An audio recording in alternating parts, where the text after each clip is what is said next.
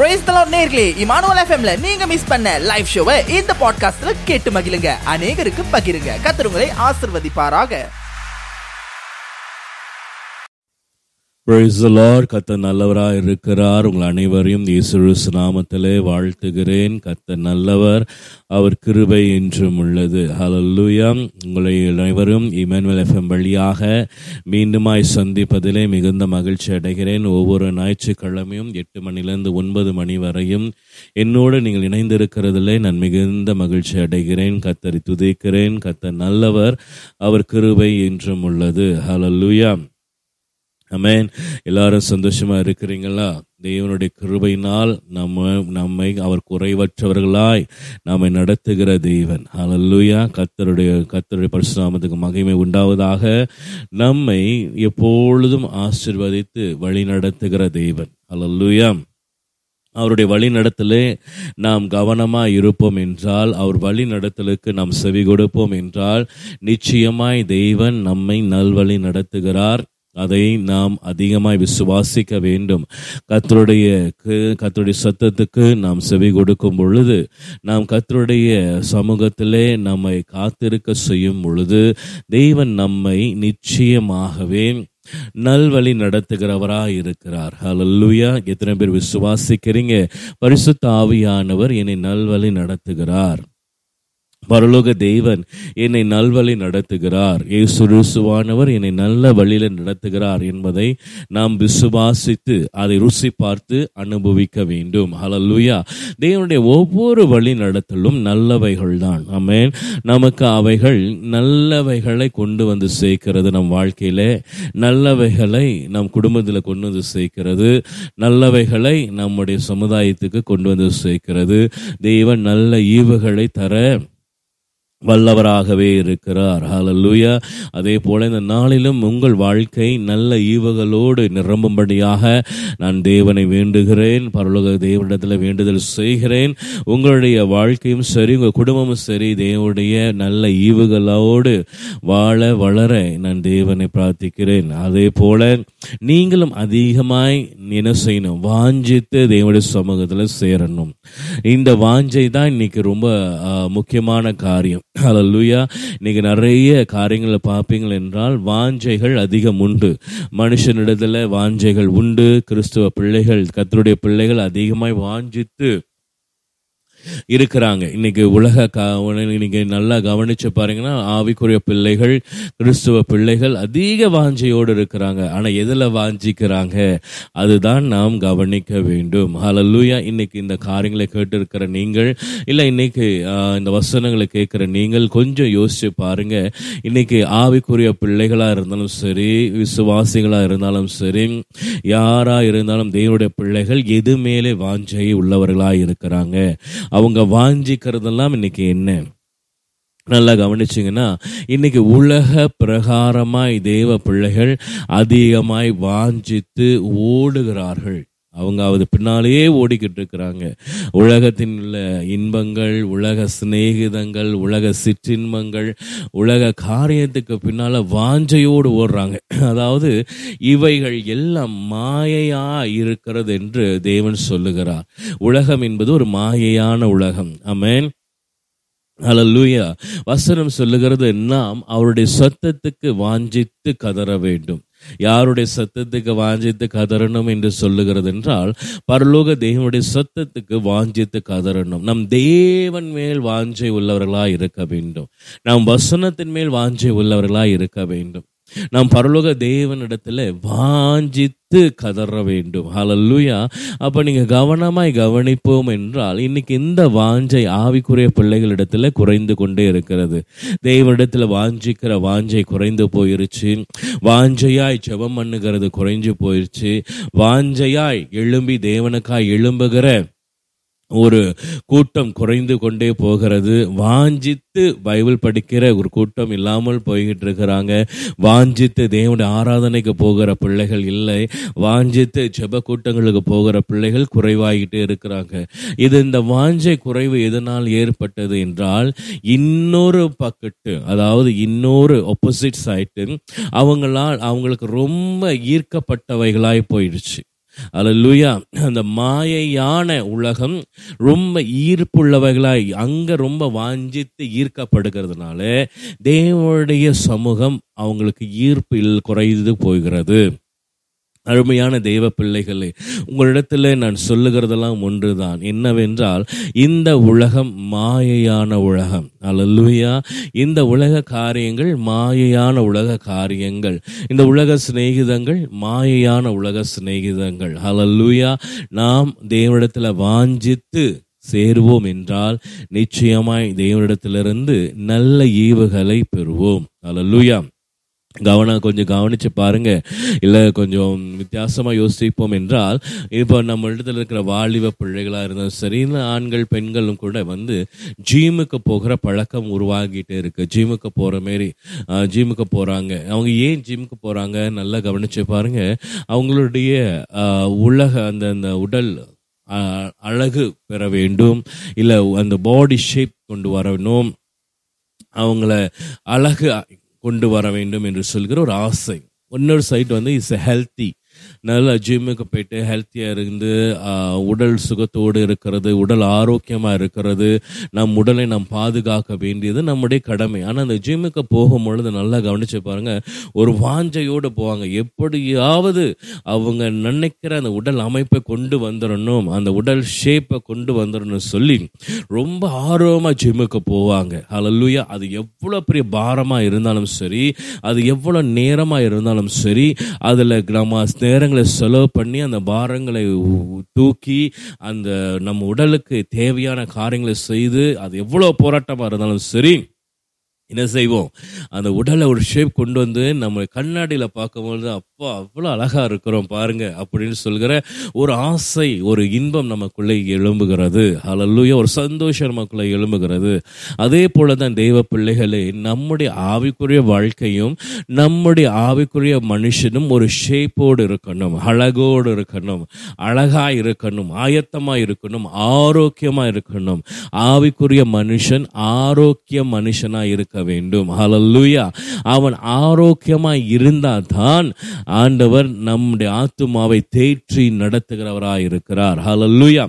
So கவனமாய் கவனியுங்கள். எப்படி நம்ம ஜிம்முக்கு போயிட்டு நம்முடைய நேரங்களை செலவு பண்ணி நம்முடைய காரியங்களை அங்கே வேர்வை சிந்தி உடல் பயிற்சி பண்ணி எக்ஸசைஸ் பண்ணி நம்முடைய ஒரு அழகான ஒரு மனுஷனை உருவாக்குறோமோ, அதே போலத்தான் நம்முடைய ஆவிக்குரிய மனுஷனும் அழகாய் இருக்க வேண்டும் என்று வாஞ்சிக்க வேண்டும். நம்முடைய ஆவிக்குரிய மனுஷனும் ஆரோக்கியமாக இருக்க வேண்டும் என்று சொல்லி நாம் வாஞ்சிக்க வேண்டும். அல்லேலூயா. ஸோ நம்முடைய ஆவிக்குரிய மனுஷனை நாம் தேவனுடைய சமூகத்தில் வாஞ்சையோடு நடத்த வேண்டிய ஒரு மிகப்பெரிய கடமை நம்முடைய வாழ்க்கையிலே நமக்கு தேவன் வைத்திருக்கிறார். இதை குறித்து நாம் அதிக அசட்டை உள்ளவர்களாக இருக்கக்கூடாது. அல்லேலூயா. ஆவிக்குரிய பிள்ளைகள் ஆவிக்குரிய வாழ்க்கையிலே ஆரோக்கியமாகவும் அழகாகவும், அந்த ஆரோக்கிய மனுஷன் ஆவிக்குரிய மனுஷன் அழகாகவும் ஆரோக்கியமாகவும் அந்த அழகோடு ஆயத்தமோடு இருக்க வேண்டும். ஆயத்தத்தோடு இருக்கும் பொழுது நம்முடைய மணவாளன் வந்து நம்மை கூட்டி சென்று போயிடுவார். அல்லேலூயா. ஸோ வாஞ்சையோடு வசனங்களை வாசியுங்கள், வாஞ்சையோடு தேவனிடத்தில் சேருங்க, வாஞ்சைத்து தேவனுக்காய் எழும்புங்கள். கர்த்தர் நல்லவராக இருக்கிறார். இந்த நாளிலும் நான் உங்களிடத்தில் பேச ஆசைப்பட்ட ஒரு காரியம், நான் இன்னைக்கு ஆண்டவர்கிட்ட கேட்கும் பொழுது, ஆண்டவரே நான் என்ன பேசணும், ஆவியானவரே நான் ஜனங்களுக்கு என்ன சொல்லணும் என்று சொல்லும் பொழுது ஒரு வித்தியாசமான ஒரு வசனத்தை எனக்கு கொடுத்தார். அந்த வசனத்திலே நான் என்ன பேசணும் என்று சொல்லியும் அவர் சொன்னதுபடினால் அதை உங்களிடத்தில் நான் சேர்க்க கடமை உள்ளவனாக இருக்கிறேன். ஹல்லேலூயா. கர்த்தருடைய பரிசுத்த நாமத்துக்கு மகிமை உண்டாவதாக. இந்த வார்த்தைகள் நிச்சயமாகவே உங்களை தேற்றும் என்று நான் நினைக்கிறேன், விசுவாசிக்கிறேன். நிச்சயமாகவே இந்த வார்த்தைகள் யாரோ ஒரு ஆளுக்கோ இல்லை ஒரு குடும்பத்துக்கோ தேவையுள்ள வார்த்தையாக இருக்கிறபடினாலே இதை தேவன் எனக்கு ஏவி பேச வைக்கிறார் என்பதை நான் மிகுந்த உறுதி உள்ளவனாய் இருக்கிறேன். ஹல்லேலூயா. என்னோடு எடுத்து வாசியுங்கள், இல்லை எடுத்துக்கொள்ளுங்கள். சங்கீதம் 39:5 இதோ என் நாட்களை 4 விரக்கடையாளாக்கினீர், என் ஆயுசு உமது பார்வைக்கு இல்லாத போல் இருக்கிறது. எந்த மனுஷனும், நல்லா கவனிங்க, எந்த மனுஷனும் மாயை என்பதை நிச்சயம். அல்லேலூயா. அதே போல இதே அதிகாரத்தில் 39 சங்கீதத்தில் 11 வசனத்தில் கடைசியாய் சொல்லுகிற ஒரு வாக்கியம், நிச்சயமாக எந்த மனுஷனும் மாயே. அல்லேலூயா. இங்க பாருங்க, இந்த வசனங்களை நான் படிக்கும் பொழுது, இந்த வார்த்தை கொடுக்கும் பொழுது எனக்கு ஆண்டவர் சொன்ன இந்த வார்த்தை ரொம்ப விசித்திரமா இருந்தது. எந்த மனுஷனும் மாயையே. அல்லேலூயா. ஆமென். எந்த மனுஷனும் மாயையாக இருக்கிறானாம். அல்லேலூயா. தாவீது அழகாய் சொல்லுகிறான், எந்த மனுஷனும் மாயே. அப்ப இந்த மனுஷன், எந்த மனுஷனும் மாயை என்று சொல்லுகிற தாவீது எனக்கு ரொம்ப என்ன சொல்ல வர்றாரு தாவீது? ஏன் இந்த ஒரு வார்த்தையை தாவீது தேவனிடத்துல கொண்டு போய் சேர்க்கிறார்? அல்லேலூயா. எதனால தாவீது தேவனிடத்துல இந்த மனுஷனுடைய மாயை குறித்து அவன் நிச்சயமாய், அதுவும் சொல்லுகிறார், நிச்சயமாய் மனுஷன் மாயையா இருக்கிறான். அல்லேலூயா. எவ்வளவு அழகான ஒரு காரியம், எவ்வளவு வியக்கத்தக்க ஒரு காரியம் தாவீது தேவனுடைய சமூகத்துல புலம்புகிறதை பார்க்கிறோம். அல்லேலூயா. அடுத்த நல்லவராகவே இருக்கிறார். தாவீதோட சங்கீதங்களை எடுத்து பார்ப்பீர்கள் என்றால் துன்மாக்கனை குறித்து அதிகமாய் பேசப்படுகிறது, பாவிகளை குறித்து பேசுகிறார், அக்கிரம சிந்தனை உள்ளவர்களை குறித்து பேசுகிறார், ஆத்துமாவை குறித்து அதிகமாய் பேசுகிறார். அதாவது நம்முடைய சொந்த ஆத்துமாவின் ரட்சிப்பை குறித்து, சொந்த ஆத்துமாவின் கிரியைகளை குறித்து அவர் பேசுகிறார். இன்னும் பார்க்க போனால் தேவனுடைய ஆராதிக்கிற ஒரு துதி, பயங்கரமான ஒரு பைத்தியகரமான துதி கூட நான் சொல்லுவேன். தாவீது துதித்த மாரி இன்னைக்கு ஜனங்கள் என்ன செய்றாங்க? தாவீதை போல துதியுங்கள்ன்றாங்க. ஆனால் அதை கொண்டு வர கஷ்டம். ஏன்னா தாவீது துதி என்பது தாவீது சரீரம், ஆத்மா, ஆவி இந்த மூன்றும் ஒரே நேரத்துல துதிக்க வைக்கிறது. அவருடைய சரீரம் எப்படி துதிக்கிறது, அதை விட ஆத்மா நிறைய துதிக்கிறது, அதை விட ஆவி துதிக்கிறது. அவர் அப்படியே ஒரு ஒரு வித்தியாசமான துதியிலே தாவீது இருக்கிறதை நாம் பார்க்கிறோம். வித்தியாசமாய் தாவீது தன்னை துதி என்றாலே தாவீது ஒரு வித்தியாசமாய் தேவன் மேல தாவீது அளவுக்கு பைத்தியமான ஒரு அன்பை தாவீது வைத்து இருக்கிறார். அல்லேலூயா. அளவழிக்க அளவு இட முடியாத அன்பு தேவன் மேலே தாவீது வைத்திருக்கிற அன்பு. அல்லேலூயா. சோ இதை குறித்து நான் பார்க்கும் பொழுது இந்த தாவீதா துன்மாக்களை குறித்து பேசின தாவீதா, பாவிகளை குறித்து பேசின தாவீது, தேவனை துதிக்கிற தாவீது, தேவன் மேல் அதிக அன்பு வைத்திருக்கிற தாவீது, ஒரு மனுஷன் அக்கிரமங்களை குறித்து பேசுகிற தாவீது, ஒரு பொல்லாத கிரியைகளை குறித்து புலம்புகிற தாவீது இன்னைக்கு புலம்புகிற ஒரு வார்த்தை என்னவென்றால், நிச்சயமாய் நான் சொல்லுகிறேன் மனுஷன் மாயையா இருக்கிறான் என்று சொல்லி. அருமையான தெய்வ பிள்ளைகளை, இந்த வார்த்தையை கேட்கும் பொழுது தாவீதா இது சொன்னாரு, தாவீது ஏன் இப்படி சொன்னார் என்று சொல்லி நீங்கள் சங்கீதத்தை இந்த வாரம் 35 அதிகாரத்திலிருந்து 41 அதிகாரம் வரைக்கும் நீங்க வாசிப்பீர்கள் என்றால் இந்த சங்கீதங்களிலே தாவீது ஏன் இந்த வார்த்தையை சொன்னான் என்று சொல்லி அவர் இன்னும் விளக்கி சொல்லுகிறார். அல்லேலூயா. இந்த 35 அதிகாரம், சங்கீதம் 35 அதிகாரத்திலிருந்து 41 சங்கீதம் வரைக்கும் நீங்கள் கொஞ்சம் டீப்பா வாசிப்பீங்கன்னா தாவீது கொண்டு அவர் வாழ்க்கையில நடந்த காரியத்தை வைத்து அந்த மனுஷன் மாயையா இருக்கிறான் என்பதை அழுத்தமாய் தேவனிடத்துல பேசுகிறதை நான் பார்க்கிறேன். அல்லேலூயா. அருமையான தெய்வ பிள்ளைகளை, நம்மை சுற்றிலும் மனுஷர்கள் இருக்கிறார்கள், நம்மை சுற்றிலும் அநேக கூட்டாளிகள், நண்பர்கள், தோழர்கள் இருக்கிறார்கள், நம்மை சுற்றிலும் சொந்தக்காரங்க நிறைய பேர் இருக்கிறாங்க. ஆனாலும் நல்லா கவனிச்சு பாருங்க, நாம் ஒரு தனிமையான வாழ்க்கையிலே அநேகர் இருக்கிறோம். அல்லேலூயா. இன்னைக்கு ஆண்டவர் அதான் சொன்னாரு, தனிமையான பிள்ளைகள் இருக்கிறாங்க. அவங்களுக்கு ஹஸ்பண்ட் இருக்கிறாரு, அவங்களுக்கு வைஃப் இருக்கிறாங்க, அவங்களுக்கு பிள்ளையும் இருக்குது, ஆனாலும் அவங்க தனிமையா இருக்கிறாங்க. அவங்களை சுற்றிலும் அநேக நண்பர்கள் இருக்கிறாங்க, ஆனாலும் அவங்க தனிமையா இருக்கிறாங்க. அவங்களை சுற்றிலும் அநேக சொந்தக்காரர் இருக்கிறாங்க, எப்போது பிஸியா இருக்கிற மாதிரியே இருக்குது, ஆனாலும் அவங்க உள்ளான உணர்வு, உள்ளான ஒரு கிரியை தனிமையா இருக்கிறது. அதை குறித்து நீ பேசு அப்படின்றார். அருமையான தெய்வ பிள்ளைகளே, இந்த தாவீது ஒரு ராஜா. தாவீதை சுத்திலும் எப்பொழுதும் ஜனங்கள் இருக்கிறாங்க. தாவீதை சுற்றிலும் எப்பொழுதும் எல்லாமே நல்லதாக தான் இருக்கிறது போராடுகிறார் தாவீது. ஆனாலும் ஏன் இந்த மனுஷனை குறித்து அவர் பேசும் பொழுது மாயா இருக்கிறான், மனுஷன் மாயை, நிச்சயமாய் மாயையா இருக்குது. எதை தான் நான் சொல்லுகிறேன், என்னைக்கு மனுஷன் மாயை என்று நமக்கு தெரிய வருகிறதோ நமக்குள்ளே ஒரு தனிமை உண்டாக ஆரம்பிக்கும். அல்லேலூயா. தனித்து விடப்படுவோம். இல்ல ஒரு மனுஷன் மேல நம்பிக்கை வராமல் போய்விடும். அல்லேலூயா. பாருங்கள், 35:12 தாவீது இப்படியாய் சொல்லுகிறார், நான் செய்த நன்மைக்கு பதிலாக தீமை செய்கிறவர்கள் என் ஆத்துமா திக்கற்று போக பார்க்கிறார்கள். யாரான இந்த வசனம், இந்த தாவீது இந்த மனுஷர்கள் மாயை அப்படி என்று யோசிக்கிறார் என்றால், முதலாவது பாருங்க, தாவீது 35வது அதிகாரத்தில் சொல்றாரு, நான் யாருக்கு நன்மை செய்தனோ, நான் யாருக்கு நன்மை செஞ்சனோ அவங்க எனக்கு என்ன செய்யறாங்க, பதிலுக்கு நன்மை செய்யாம போனாலும் பரவாயில்ல, எனக்கு தீமை செய்தார்கள். இன்னும் சொல்ல வேண்டும் என்றால் என் ஆத்மா திக்கற்று போக பார்க்கிறாங்க, நான் ஆத்மாவிலே சோர்ந்து போகும்படியாக, திக்கற்று அலைந்து போகும்படியாக பார்க்கிறாங்க. யார் இவங்கன்னு பார்த்தா, இன்னும் 13வது வசனம் வாசிக்கிறேன், அவர்கள் வியாதியா இருந்த போது, இந்த மனுஷர்கள் வியாதியா இருந்தபோது தாவீது நேசமா இருந்த, தாவீது நேசித்த இந்த மனுஷர்கள் வியாதியா இருந்தபோது, 2 நான் உடுத்தியிருந்து என் உபவாசத்தால் என் ஆத்துமாவை உபத்திரப்படுத்தினேன், என் ஜெபம் என் மடியிலே திரும்பி வந்தது. ஹல்லேலூயா.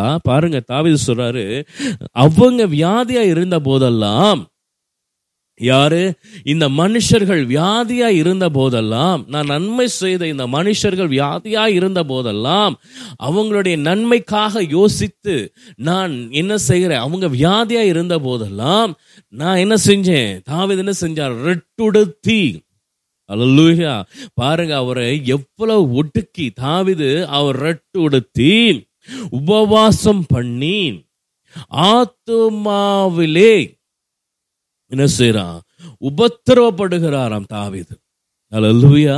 எவ்வளவு தாவீது அந்த மனுஷர்கள் மேலே அன்பாய் இருந்திருப்பார், அந்த குறிப்பிட்ட நபர் மேலே அன்பாய் இருந்திருப்பார். அவன் வியாதியா இருக்கும் பொழுது, தாவீது அவன் வியாதியா இருக்கும் பொழுது, அவர்கள் வியாதியா இருக்கும் பொழுது நான் என்ன செஞ்சேன்னா, நான் ரெட்டுடுத்தி உபவாசம் பண்ணி என் ஆத்மாவை வியாகுலப்படுத்தி உபத்திரத்துல கொண்டு போய் அவங்களுக்காக நான் ஜெபம் பண்ணி என் மடியிலே திரும்ப வந்தது என்றால் அந்த ஜெபம் கேட்கப்பட்டது, பதிலளிக்கப்பட்டது.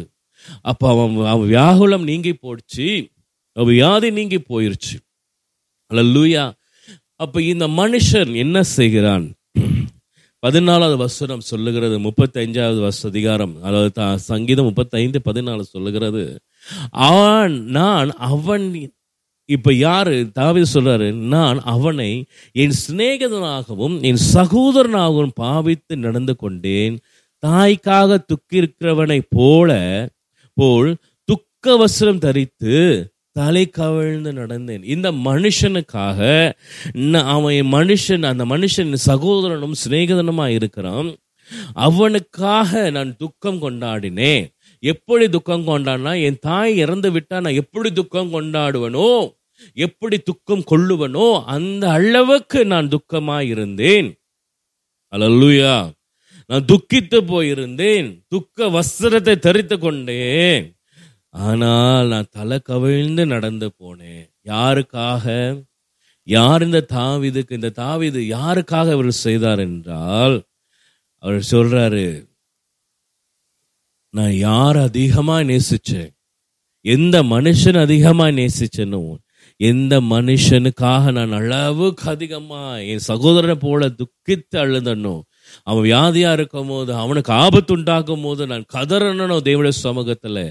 பாருங்க, தேவனுடைய சமூகத்துல எப்படி கதறி இருப்பார் தாவீது. அவர் சொல்றாரு, உபவாசம் பண்ணி, ரெட்டு உடுத்தி உபவாசம் பண்ணி என்ன பண்ணாரு, ஆத்மாவில பாரம் கொண்டவராய் ஜெபம் பண்ணாராம். அந்த ஆளுக்காக ஜெபம் பண்ணாராம். அந்த ஆட்களுக்காக ஜெபம் பண்ணாராம். அல்லேலூயா. தாவீது இவ்வளவு துக்கம் கொண்டு இப்படி பண்ண தாவீதுக்கு 15வது வசனம் அழகாய் தாவீது சொல்லுகிறார். ஆனாலும் பாருங்க 15வது வசனத்தை எல்லாரும் பாருங்க. ஆனாலும் எனக்கு தாவீதுக்கு ஆபத்து உண்டான போது அவர்கள் சந்தோஷப்பட்டு கூட்டம் கூடினார்கள். அருமையான தேவ பிள்ளைகளே, தாவீது செஞ்சது என்ன? நான் நன்மை தானே ஆண்டவர் செஞ்சேன், நன்மைக்கு என்ன செய்றேன், நன்மை செஞ்சேன். அவங்க நன்மைக்கு எனக்கு என்ன செஞ்சாங்களா? தீமை செஞ்சாங்க. 15வது வசனம் சொன்னது, ஆனாலும் எனக்கு ஆபத்து உண்டான போது அவர்கள் சந்தோஷப்பட்டு கூட்டம் கூடினார்கள். நிசரும் நான் அறியாதவர்களும் எனக்கு விரோதமாய் கூட்டம் கூடி ஓயாமல் என்னை நிந்தித்தார்கள். ஆமென். பாருங்க தாவீது ஏன் அந்த வசனம் சொன்னாரு, நன்றாய் கவனிங்க. ஏன் தாவீது அந்த வசனம் அந்த மின்னுக்கு 39வது அதிகாரத்தில் சொன்னாரு, எல்லா மனுஷனும் மாயை என்று சொல்லி. ஏனென்றால் அவர் சொல்றாரு, நான் யாருக்காக துக்கித்து ஜெபம் பண்ணனோ, நான் யாருக்காக நன்மை செய்தனோ, நான் யாருக்காக என் ஆத்துமாவை உபத்திரப்படுத்தி கதரை தேவனுடைய சமூகத்தில் அழுதனோ, நான் யாருக்கெல்லாம் துக்கம் வஸ்திரம் தரித்து ஒரு தாய் இழந்த மகனை போல தலை குனிந்து நடந்தனோ, அந்த மனுஷனெல்லாம் என்ன செய்றாங்க? எனக்கு ஆபத்து வரும் பொழுது, எனக்கு ஆபத்துண்டான பொழுது அவன் சந்தோஷப்பட்டார்கள். மாயாவே இருக்கிறான் அந்த மனுஷன். நிச்சயமாய் சொல்லுகிற மனுஷன் மாயாவே இருக்கிறான் என்று தாவீது சொல்லுகிறான். எவ்வளவு வேதனையான ஒரு காரியம். தாவீது ஒரு எவ்வளவு வேதனையா இருந்து அந்த வசனங்களை எழுதியிருப்பார். த பியூர் ஹார்ட் ஆஃப் தாவீது, அந்த பியூர் லவ். தாவீது இன்னொரு மனுஷர்களை நேசித்த பொழுது அவன் என்ன சொல்றான்னா, ஆண்டவரே அந்த நேசத்துல பாருங்க, ஒரு அளவு கூட தவறு, அந்த ஒரு அளவு கூட பிசறக்கூடாது என்று சொல்லி அந்த முழு நேசத்தை நான் அவங்களுக்கு செஞ்சேன். நான் அவங்களுக்கு நன்மை செஞ்சேன். அவங்களுக்கு துக்கம், அவங்க அவங்க வியாதி இருக்கும் பொழுது யோ நான் உபவாசம் பண்ணி ரெட்டு உடுத்தி நான் துக்கப்பட்டு அழுது புலம்பினேன். என் தேவனே என் ஜெபத்தை கேளும், என் சகோதரனுக்கு இறங்குங்க, என் சிநேகிதனுக்கு இறங்குங்க என்று சொல்லி. எவ்வளவு வேதனையான ஒரு காரியம். ஆனாலும் தாவீதுக்கு துன்பம் வரும் பொழுது தாவீது உணர்ந்த ஒரு காரியம் என்னவென்றால், தாவீதுக்கு ஆபத்து நேரிடும் பொழுது தாவீதுக்கு உணர்ந்த ஒரு காரியம் என்னவென்றால், அந்த மனுஷர்கள் மாயை. அல்லேலூயா. யாருக்காக துக்கம் கொண்டாடினாரோ தாவீது, யாருக்காக வேதனைப்பட்டாரோ, யாருக்காக போராடினாரோ தேவனுடைய சமூகத்துல, அந்த மனுஷன் மாயை என்று பார்க்கும் பொழுது தாவீது உடைந்து போகிறான். தாவீது சொன்னான், நிச்சயமாய் மனுஷன் மாயையாய் இருக்கிறான். அருமையான தேவனுடைய பிள்ளைகளே, அதே 38வது அதிகாரம் சங்கீதம் 38:10 தாவீது இன்னும் ஒரு விஷயம் சொல்லுகிறார். என் உள்ளம் குழம்பி அலைகிறது, என் பெலன் என்னை விட்டு விலகி என் கண்களின் ஒளி முதலாய் இல்லாமல் போயிற்று.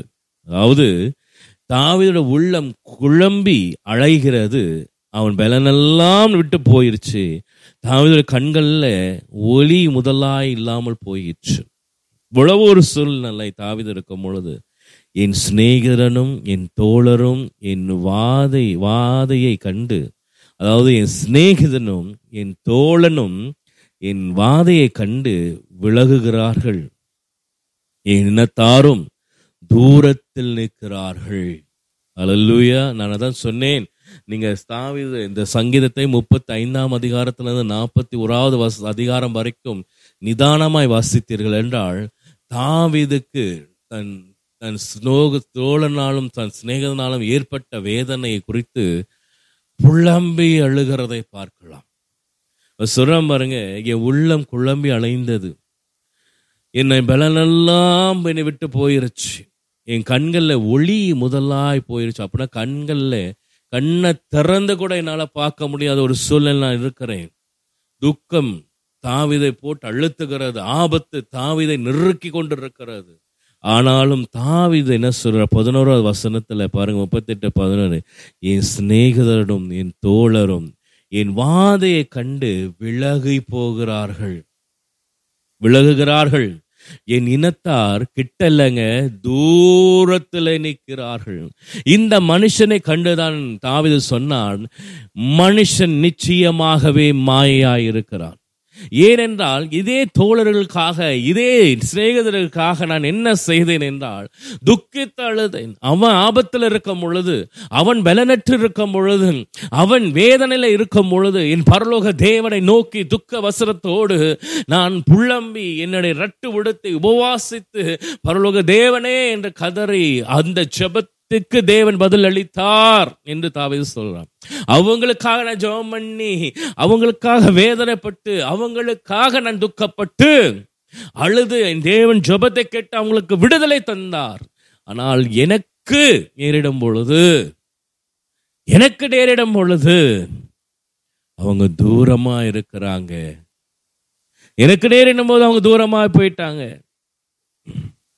என்னை விட்டு விலகி போனாங்க. இன்னும் தாவீது 41வது அதிகாரத்தில் 9வது வசனத்தை இன்னும் வேதனையாய் பேசுகிறான். என்ன பேசுகிறார்? என் பிராண சிநேகிதனும் நான் நம்பினவனும் என் அப்பம் புசித்தவனுமாகிய மனுஷன் என் மேல் தன் குதியங்காலை தூக்கினான். பாருங்க, எவ்வளவு வேதனை தாவீதுக்கு. அவன் பார்க்கிறேன், இன்னொரு மனுஷனை, அதே மனுஷர்களை பார்க்கிறான். அவங்க யாரா? பிராண சிநேகிதன், தன் உயிருக்கு உயிரான தோழன், உயிருக்கு உயிரோடு இருக்கிறவன். என்ன செய்தானா? நான் நம்பினவனும், தாவீது நம்பினவனும், தாவீதோடு அப்பம் புசித்தவனும் தன் குதியங்காலை தாவீதுக்கு நேராக தூக்கினான். அருமையான தேவ பிள்ளைகளே, தாவீது இங்க பாருங்க எவ்வளவு ஒரு வேதனையோடு இந்த வசனங்களை சொல்லி இருப்பார். அந்த ஒரு காரியம் பாருங்க, நிச்சயமாய் நான் சொல்லுகிறேன், மனுஷன், எந்த மனுஷனும் மாயா இருக்கிறான். அல்லேலூயா. இந்த வார்த்தை பயங்கரமான ஒரு வார்த்தை.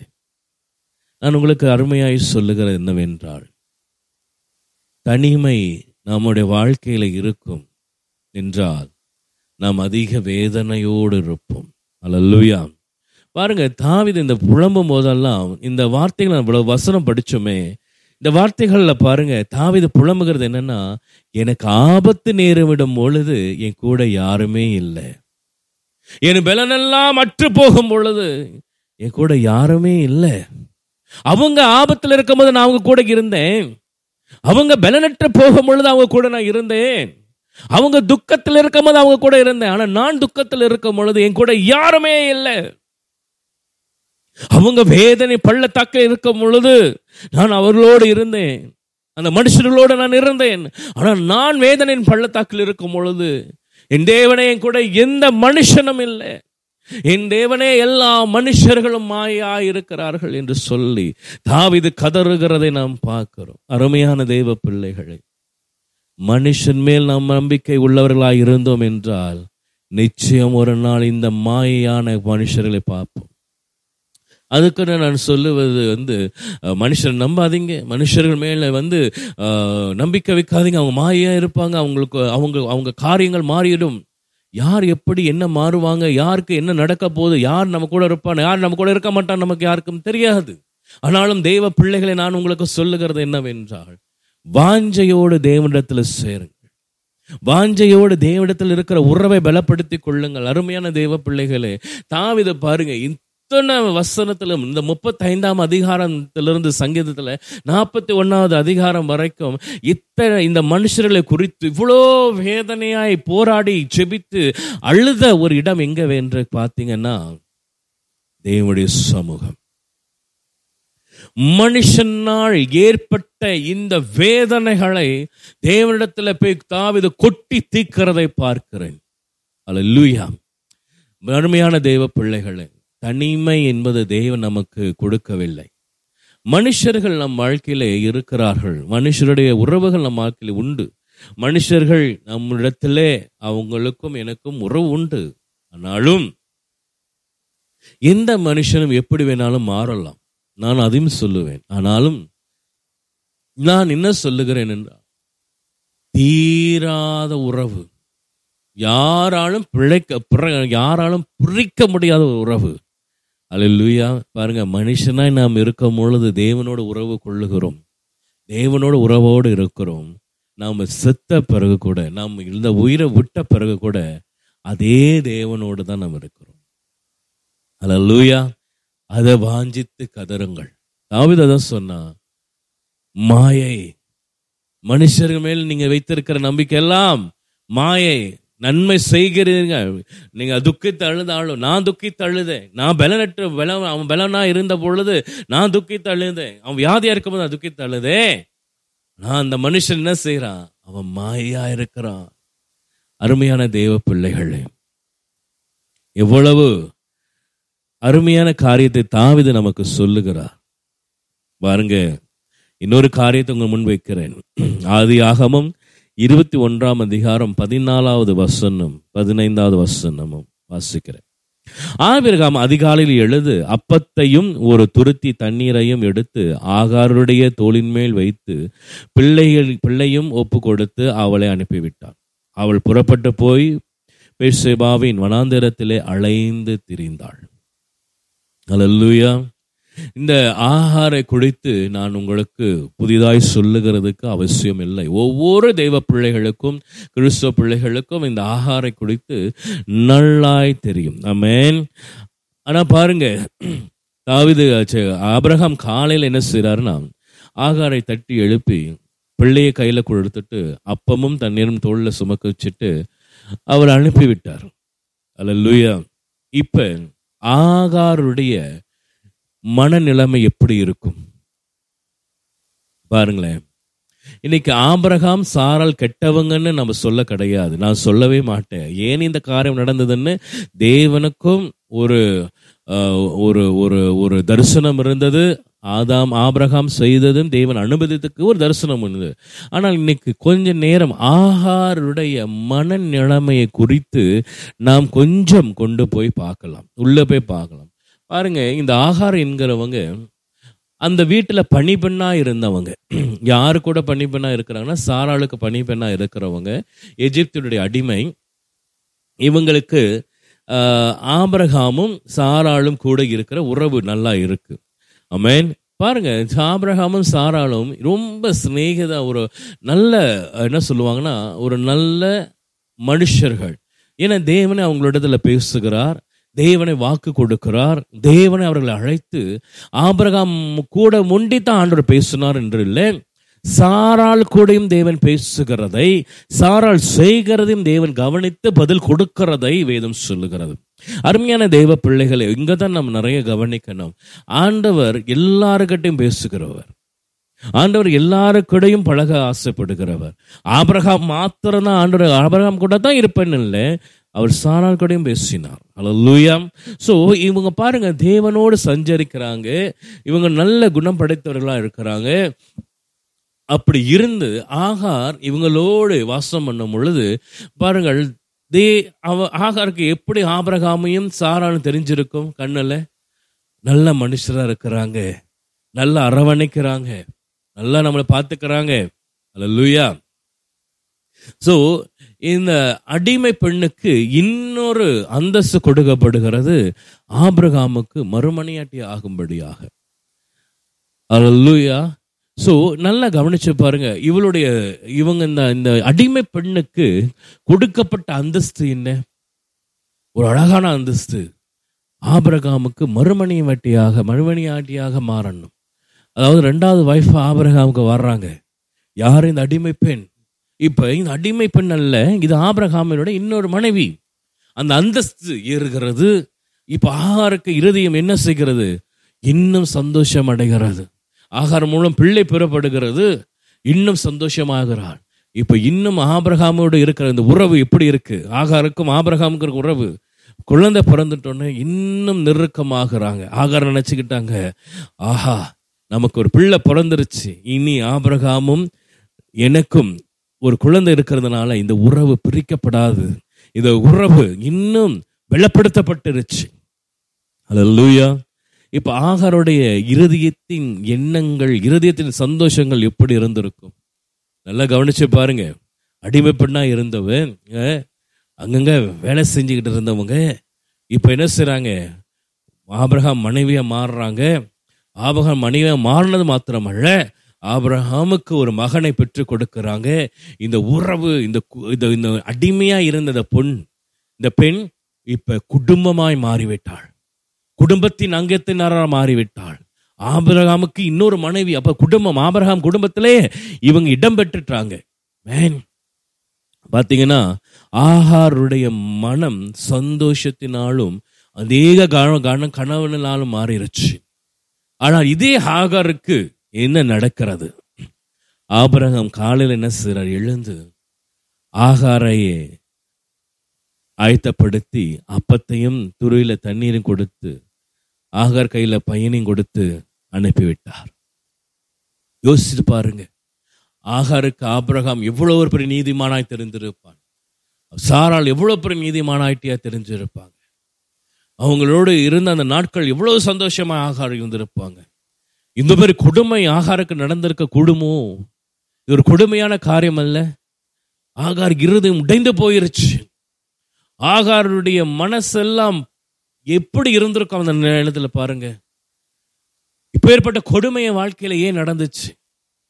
இப்பேற்பட்ட கொடுமை ஏன் நடந்துச்சு? இப்ப நான் குடும்பமா இருந்தேன், நான் அடிமையா இருந்த பொழுது என்னை துரத்தி விடல, நான் அடிமையா இருந்த பொழுது இந்த வனாந்தர வாழ்க்கை எனக்கு வரல, நான் இந்த அடிமையா இருந்த பொழுது இந்த தகப்பனும் இந்த தாயும் என்னை அரவணைத்து கொண்டிருந்தார்கள். ஆனால் நான் குடும்பத்தில் ஒன்றாய் மாறினேன். இன்னைக்கு என்னுடைய நினைவெல்லாம் என்னாச்சு? நான் இந்த குடும்பத்தில் ஒரு ஆளாக இருக்கிறேன், இந்த குடும்பத்தோடு நான் ஒட்டி இருக்கிறேன் அப்படின்னு இந்த நினைவு வந்த பிறகு இந்த நாள் ஆபிரகாம் என்னை என்ன செய்கிறார்? தள்ளி விடுகிறார். அவர் என்ன செய்கிறார்? அனுப்பி விடுகிறார். அந்த வசனம் கடைசி சொல்ற, வனாந்தரத்தில் ஆகார் அணைந்து திரிகிறார். வனாந்தரத்தில் ஆகார் அலைந்து திரிகிறாள். ஆகாரம் இஸ்மவேலும் அலைந்து திரிகிறாங்க. 15வது வசனம் அப்படியே சொல்லுகிறது, தூரத்தில் இருக்கிற தண்ணீர் செலவழிந்த பின்பு அவள் பிள்ளையை ஒரு செடியின் கீழே விட்டு. தண்ணி முடிஞ்சிருச்சு, ஆகாரம் முடிஞ்சிருச்சு. ஆகார் தன் பிள்ளையை செடியின் கீழே வச்சுட்டா. 16 இப்படியே சொல்லுகிறது, பிள்ளை சாங்கிறதை நான் பார்க்க மாட்டேன் என்று எதிராக அம்பு பாயும் தூரத்திலே போய் உட்கார்ந்து சத்தமிட்டு அழுகுதாள். இந்த ஆகாருடைய வாழ்க்கையில பாருங்க, சத்தமிட்டு அழுகிறாள். வனாந்தரத்துல பிள்ளைய ஒரு மரத்தின் செடிக்கையில வச்சுட்டு, பிள்ளைய ஒரு செடிக்கையில போட்டுட்டு, அவன் சாகிறத நான் பார்க்க மாட்டேன்னு சொல்லி வெகு தூரம் போயிட்டு, அதாவது ஒரு அம்பு பாய்கிற தூரம் போய் அழுந்து புலம்புகிறாள், கதறுகிறாள். கதற இடம் பாருங்க, வண்ணாந்தரமான இடம். இந்த ஆகார் இவதுக்கு முன்பாக ஆபிரகாமோடு இருக்கும் பொழுது, அடிமை பெண்ணோடு இருக்க, அடிமை பெண்ணாக பணிவிடைக்காரியா இருக்கும் பொழுது இந்த அழுகை ஆகாருக்கு வரவில்லை. அல்லேலூயா! இந்த வனாந்தர வாழ்க்கை இந்த ஆகாருக்கு வரவில்லை. இந்த கொடுமையான நாட்கள் ஆகாருக்கு வரவில்லை. ஆனால் என்ன செய்கிறார் இந்த ஆகார்? அவன் பிள்ளைய சாக கொடுக்க போறோம், இந்த வேதனை தாங்க முடியாம வனாந்தரத்துல கத்தி கதறுகிறாள். பாருங்க, ஆபிரகாமோடும் சாரலோடும் இருந்த இந்த ஆகார் இப்ப வனாந்தரத்துல யாரும் இல்லாத தனித்து விடப்படுகிறாள்.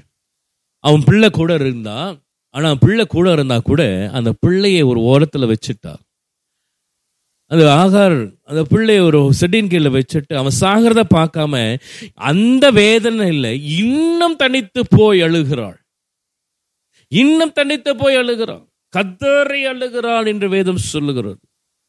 அருமையான தேவ பிள்ளைகளே, நம்முடைய வாழ்க்கையிலும் இதுதான்.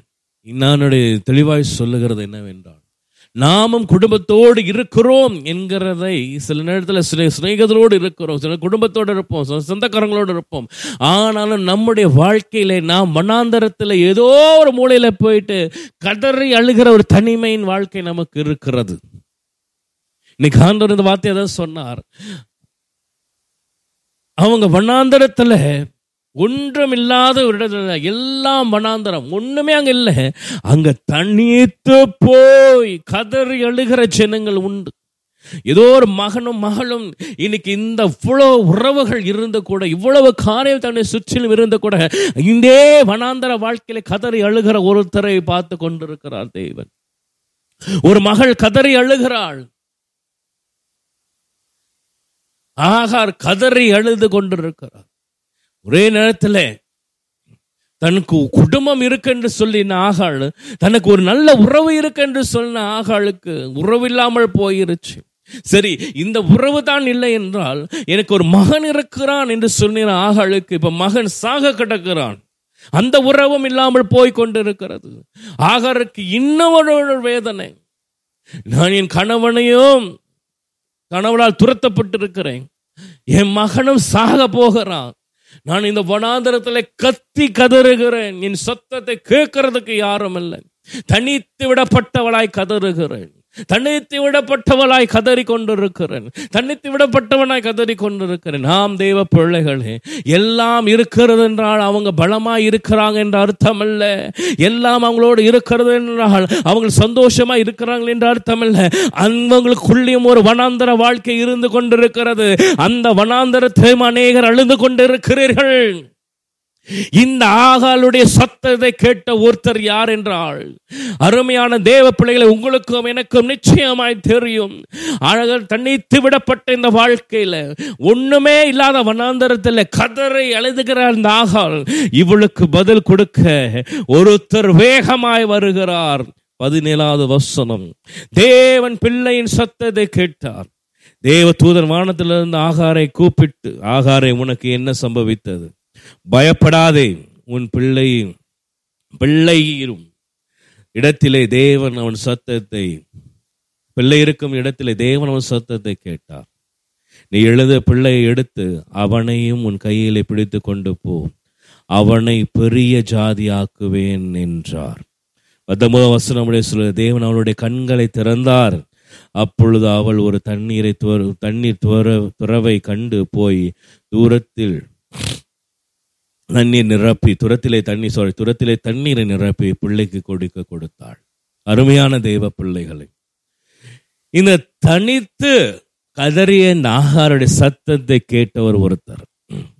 அல்லேலூயா. முதலாவது தாவீதை குறித்து பார்க்கிறோம். தாவீதம் இந்த மனுஷர்களாலே ஒரு ஒரு பயங்கர வேதனை அடைந்து கதறி அழுகிற இந்த தாவீது, அதே போல ஆகார் தனக்கு வாழ்க்கையில் நடந்த அந்த மனுஷர்களால் நடந்த அந்த வேதனை கதறி அழுகிற பொழுது, யார் இந்த சத்தத்தை கேட்டார்கள்? யார் இந்த சத்தத்தை கேட்டா?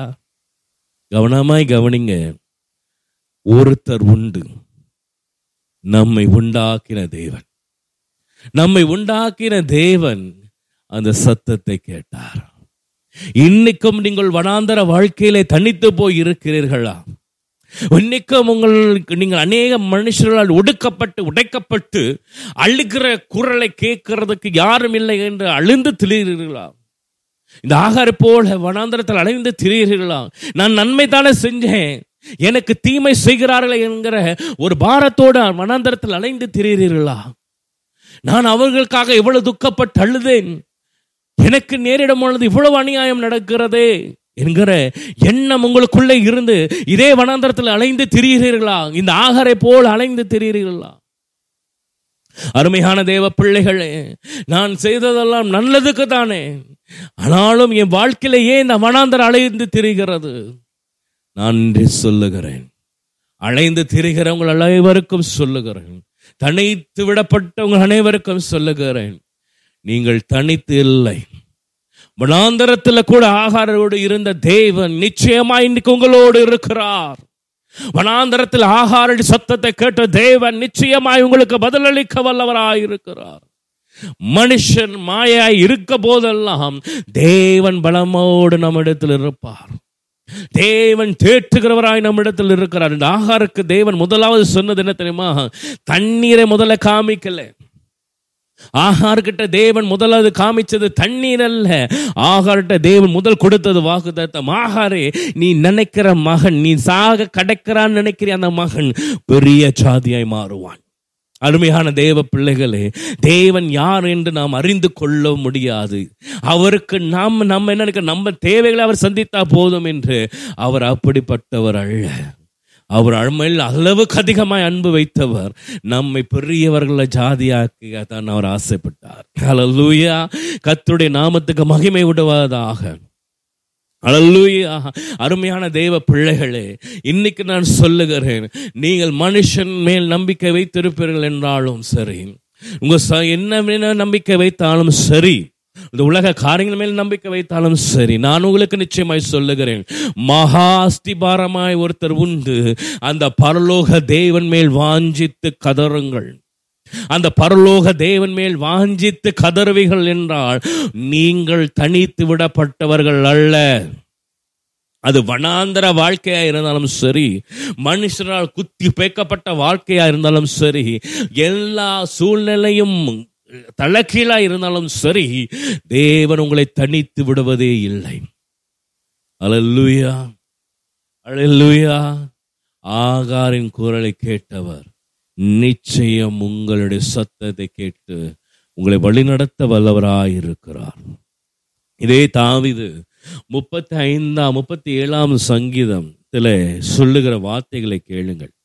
கர்த்தரை நம்பி நன்மை செய், தேசத்தில் குடியிருந்து சத்தியத்தை மேய்த்துக்கொள். அல்லேலூயா.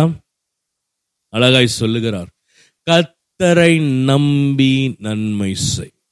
நாம் நன்மை செய்யும் பொழுதெல்லாம் இவங்க நமக்கு நல்லது செய்வாங்க, அவங்க நமக்கு நல்லது செய்வாங்க, இந்த மனுஷன் மூலமாய் நமக்கு நல்லது நடக்கும், அதெல்லாம் ஒண்ணு வேணாம். கர்த்தரை நம்பி நன்மை செய்வோம். அல்லேலூயா. தேசத்தில் குடியிருந்து சத்தியத்தை மேய்த்துக்கொள். சத்தியத்தின்படி நாம் தேசத்தில் குடியிருக்க வேண்டும். கர்த்தரிடத்தில் மன மகிழ்ச்சியாயிரு.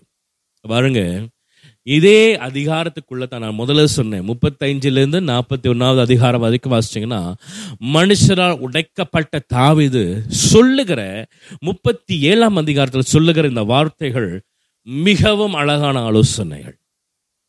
முதல்ல சொன்னாரு, கர்த்தரை நம்பி நன்மை செய், நீ யாருக்காக நன்மை செய்யாத.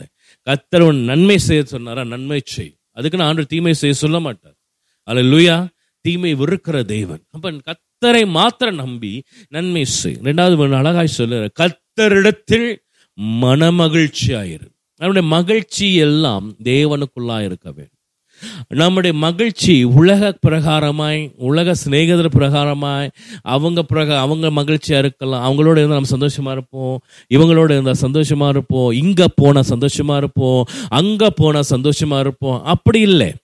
நம்முடைய கர்த்தருடைய பிள்ளைகள் கர்த்தருக்குள்ளே மன மகிழ்ச்சியா இருந்தீங்கன்னா, நான் உங்களுக்கு நிச்சயமாய் சொல்லுகிறேன், நீங்க குழந்தையா பிறந்ததுல இருந்து மரணம் வரைக்கும் கர்த்தருக்குள்ள மகிழ்ச்சியா இருந்தீங்கன்னா, மரணத்துக்கு பின்பாடு கர்த்தரோட மகிழ்ச்சியா இருப்போம்.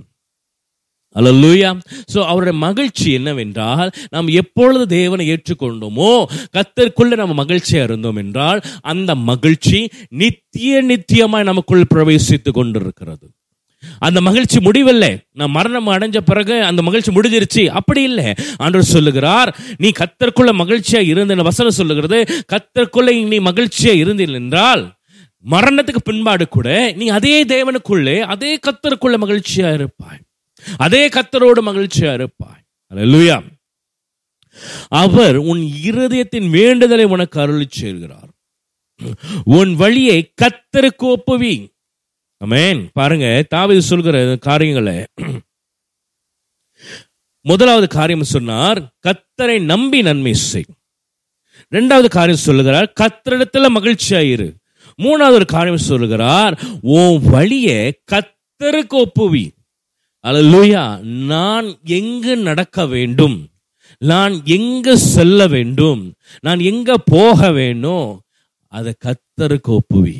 கர்த்தர் சொல்லுகிற இடத்துக்கு போ, கர்த்தர் சொல்லாத இடத்துக்கு போகாதே. கர்த்தர் மேய்க்கிற இடத்துக்கு போ, கர்த்தர் மேய்க்காத இடத்துக்கு போகாதே. இன்னைக்கு அங்கதான் நிறைய தப்பு பண்ணுகிறோம். நாம் கர்த்தருடைய வழி நடத்தலுக்குள் நடக்க வேண்டும். கர்த்தருக்கு நமக்கு வழிகளை ஒப்புவிக்க வேண்டும். இன்னைக்கு நமக்கு ஒரு சொந்த ஆசை என்னன்னா, நம்ம நடக்கிற வழியில கர்த்தர் வர வேண்டும். இது ரெண்டும் வித்தியாசம் உண்டு. அல்லேலூயா. இதுக்கு ரெண்டுக்குமே வித்தியாசம் உண்டு. நாம் கர்த்தருடைய வழியில நடக்கும் பொழுது அவர் நம்மை வழி நடத்துகிறபடினால் நான் சொல்லுகிறேன், அவருடைய வழிநடத்தல் ஒரு அற்புதமான வழிநடத்தல். ஆனா இன்னைக்குள்ள ஆவிக்குரிய பிள்ளைகள் என்ன செய்யறாங்கன்னா, இவங்க ஒரு வழியில நடக்கிறாங்க, இவங்க சுய இச்சையின்படி, இவங்க சுய சிந்தனையின்படி, இவங்க சுய காரியத்தின்படி இவங்க ஒரு வாழ்க்கையில நடக்கிறாங்க. அந்த நடத்தல்ல, அந்த போகிற பாதையில கர்த்தர் வர வேண்டும் என்று சொல்லுகிறது நியாயமற்ற காரியம், ஞானமற்ற காரியம். அல்லேலூயா. கர்த்தருக்கு வழியை ஒப்புவி, உன் வழியை கர்த்தருக்கு ஒப்புவி, அவர் மேல் நம்பிக்கையிரு, அவரே காரியத்தை வாய்க்க பண்ணுவார். அல்லேலூயா. எவ்வளவு அழகான வசனம் பாருங்க. நான் மீண்டுமாய் உங்களுக்கு அந்த 3 வசனங்களை படிக்கிறேன். கர்த்தரை நம்பி நன்மை செய், தேசத்தில் குடியிருந்து சத்தியத்தை மேய்த்துக்கொள், கர்த்தரிடத்தில் மனமகிழ்ச்சியாயிரு, அவர் உன் இருதயத்தின் வேண்டுதல்களை உனக்கு அருளி செய்வார்.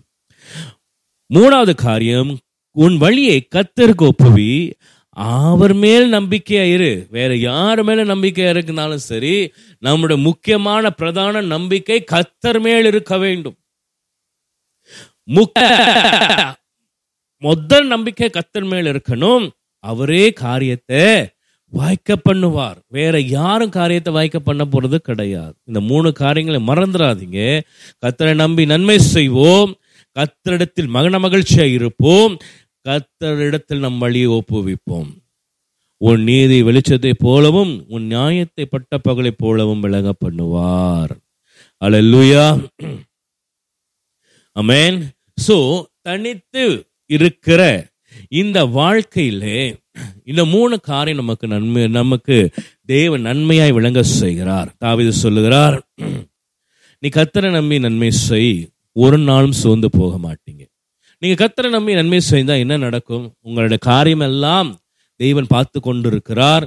நான் அவரை நம்பித்தான் நன்மை செஞ்சேன், நன்மையானது திருப்பியும் அவர் எனக்கு செய்வார். நான் கர்த்தரிடத்துல மன மகிழ்ச்சியா இருக்கிறேன். அப்பனா கர்த்தர் இருக்கிற அளவும், கர்த்தர் உங்க வாழ்க்கையில இருக்கிற அளவும் கர்த்தரிடத்துல நீங்க மகன மகிழ்ச்சியா, உங்க மகிழ்ச்சிக்கு குறைவல்ல. அல்லேலூயா. நல்லா கவனிங்க. கர்த்தரிடத்துல மன மகிழ்ச்சியா இருக்கலாம். கர்த்தர் எப்ப இன்னைக்கு இருப்பாரு, நாளைக்கு இல்லாம போயிடுவாரா? இல்ல இந்த ஒரு வருஷம் ஒண்டி இருப்பாரு, அடுத்த வருஷம் இல்லாம போயிடுவாரா? இல்ல 10 வருஷம் இருப்பாரு, 11 வருஷம் இல்லாம போயிடுவாரா? இல்ல இந்த கர்த்தர் எங்க இருந்து இருக்கிறார்?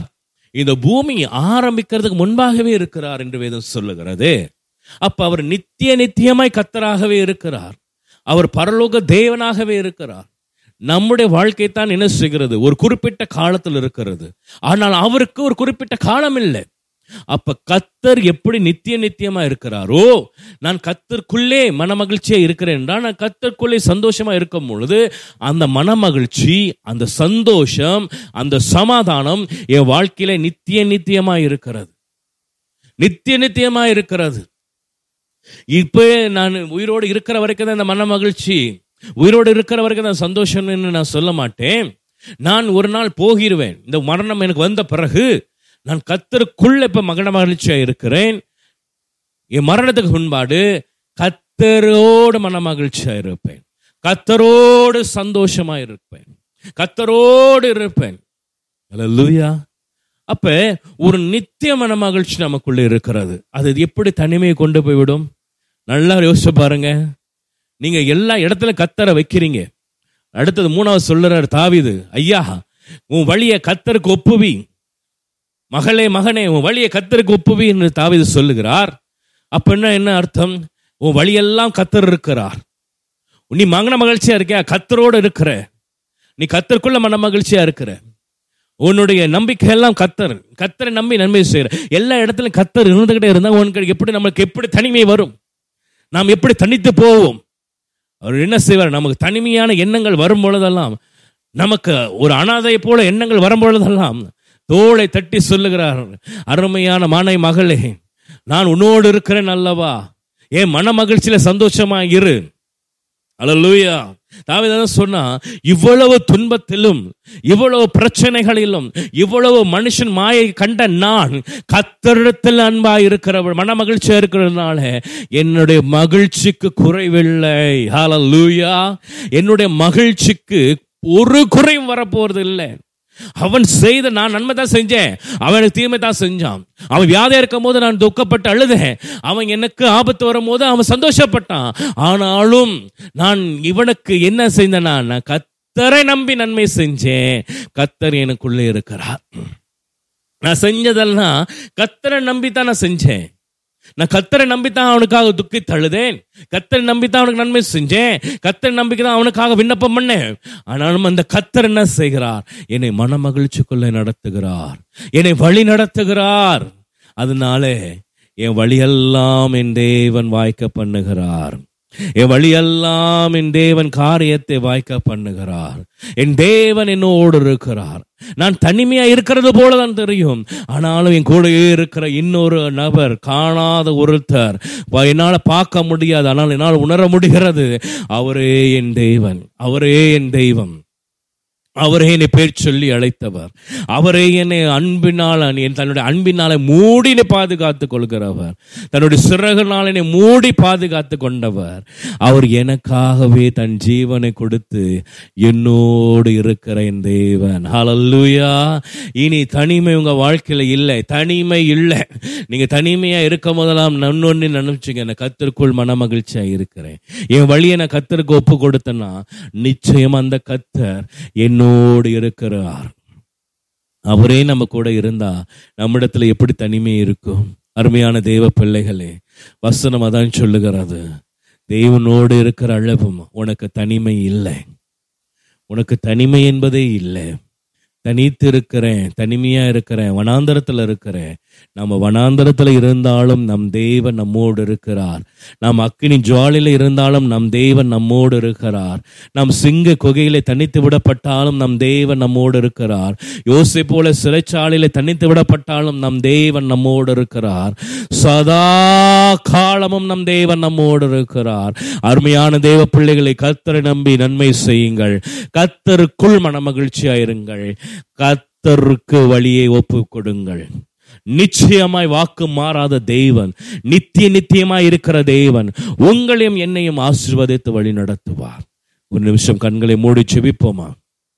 அருமையான பரலோக பிதாவே, எங்களோடு இருக்கிற எங்கள் அன்பு நேசரே, உம்முடைய மாறாத அன்பு, அளவற்ற அன்பு எங்களை தேற்றுறதுக்காக நன்றி செலுத்துகிறேன். அப்பா பிதாவை, எங்கள் கூப்பிட பண்ணும் ஆண்டவர் புத்திர சுவாகத்தை எங்கள் தந்தீங்களே, இந்த கிருபைக்காக நாங்கள் நன்றி செலுத்துகிறோம். உம்முடைய மாறாத இந்த அன்புக்காக நன்றி செலுத்துகிறோம். தனிமையா இருக்கிற, தனிமையில இருக்கிற ஒவ்வொரு பிள்ளைகளுடைய இருதயத்தையும் இப்பொழுதே பரிசுத்த ஆவியானவர் தேற்றுவீராக. இப்பொழுதே பரலோக தேவன் தேற்றுவீராக. இந்த நிமிஷமே தனிமை அவங்களை விட்டு விலகுவதாக இயேசு கிறிஸ்துவின் நாமத்தில் ஜெபிக்கிறேன். அழைத்தவர் உண்மை உள்ளவர், எங்களை தெரிந்து கொண்ட என் தேவன் உண்மை உள்ளவர். இப்பொழுது எங்கள் வழிகளை எங்கள் தேவனுக்கு ஒப்புவிக்கிறோம், இப்பொழுதே எங்கள் தேவனுக்கு எங்களை அர்ப்பணிக்கிறோம். ராஜா, சர்வ வல்ல இயேசு கிறிஸ்துவின் நாமத்தில் ஜெபிக்கிறேன். எல்லா தனிமைகளும் இப்பொழுதே ஒவ்வொரு குடும்பத்தை விட்டு நீங்குவதாக இப்பொழுது இயேசு கிறிஸ்துவின் நாமத்தில் ஜெபிக்கிறேன். எல்லா தனிமையில் இருக்கிற சகோதரனும் சகோதரியும் இப்பொழுது அந்த தனிமையிலிருந்து விடுதலையாவர்களாக இயேசு கிறிஸ்துவின் நாமத்தில் ஜெபிக்கிறேன். இயேசு கிறிஸ்துவின் நாமத்தில் ஜெபிக்கிறேன்.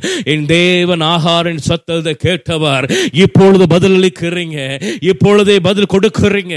சர்வ வல்ல தேவனுடைய நாமத்தில் ஒப்பு கொடுத்து ஜெபிக்கிறேன். தேவன் தாம் எங்களோடு இருந்து எங்களை வழி நடத்துகிறீங்க. எப்பொழுதும் எங்களோடு இருக்கிறவர், நித்தியத்திலும் எங்களை நடத்துகிற தேவனே, உமக்கு அன்புக்கு ஈடு இல்லை ராஜா. இயேசுவின் நாமத்துல ஜெபிக்கிறேன் நல்ல பிதாவே, ஆமென்.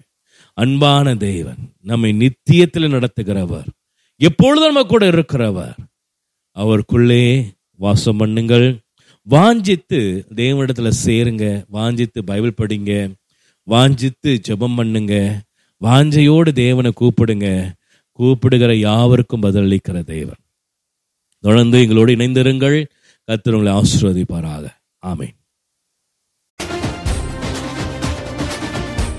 இந்த பாட்காஸ்ட் எபிசோடை கேட்டு ஆதரவு வழங்கிய உங்கள் அனைவருக்கும் எங்களது மனமார்ந்த நன்றிகளை தெரிவித்துக் கொள்கிறோம். இமானுவல் FM இன் மற்ற பாட்காஸ்ட் பாகங்களை இமானுவல் FM வலைதளம், anchor.fm, Spotify மற்றும் Apple பாட்காஸ்டில் எங்குமே பொழுதும் கேட்டு மகிழுங்கள். நீங்கள் கேட்டுக்கொண்டிருப்பதே உங்கள் இமானுவல் FM. தேவன் நம்மோடு.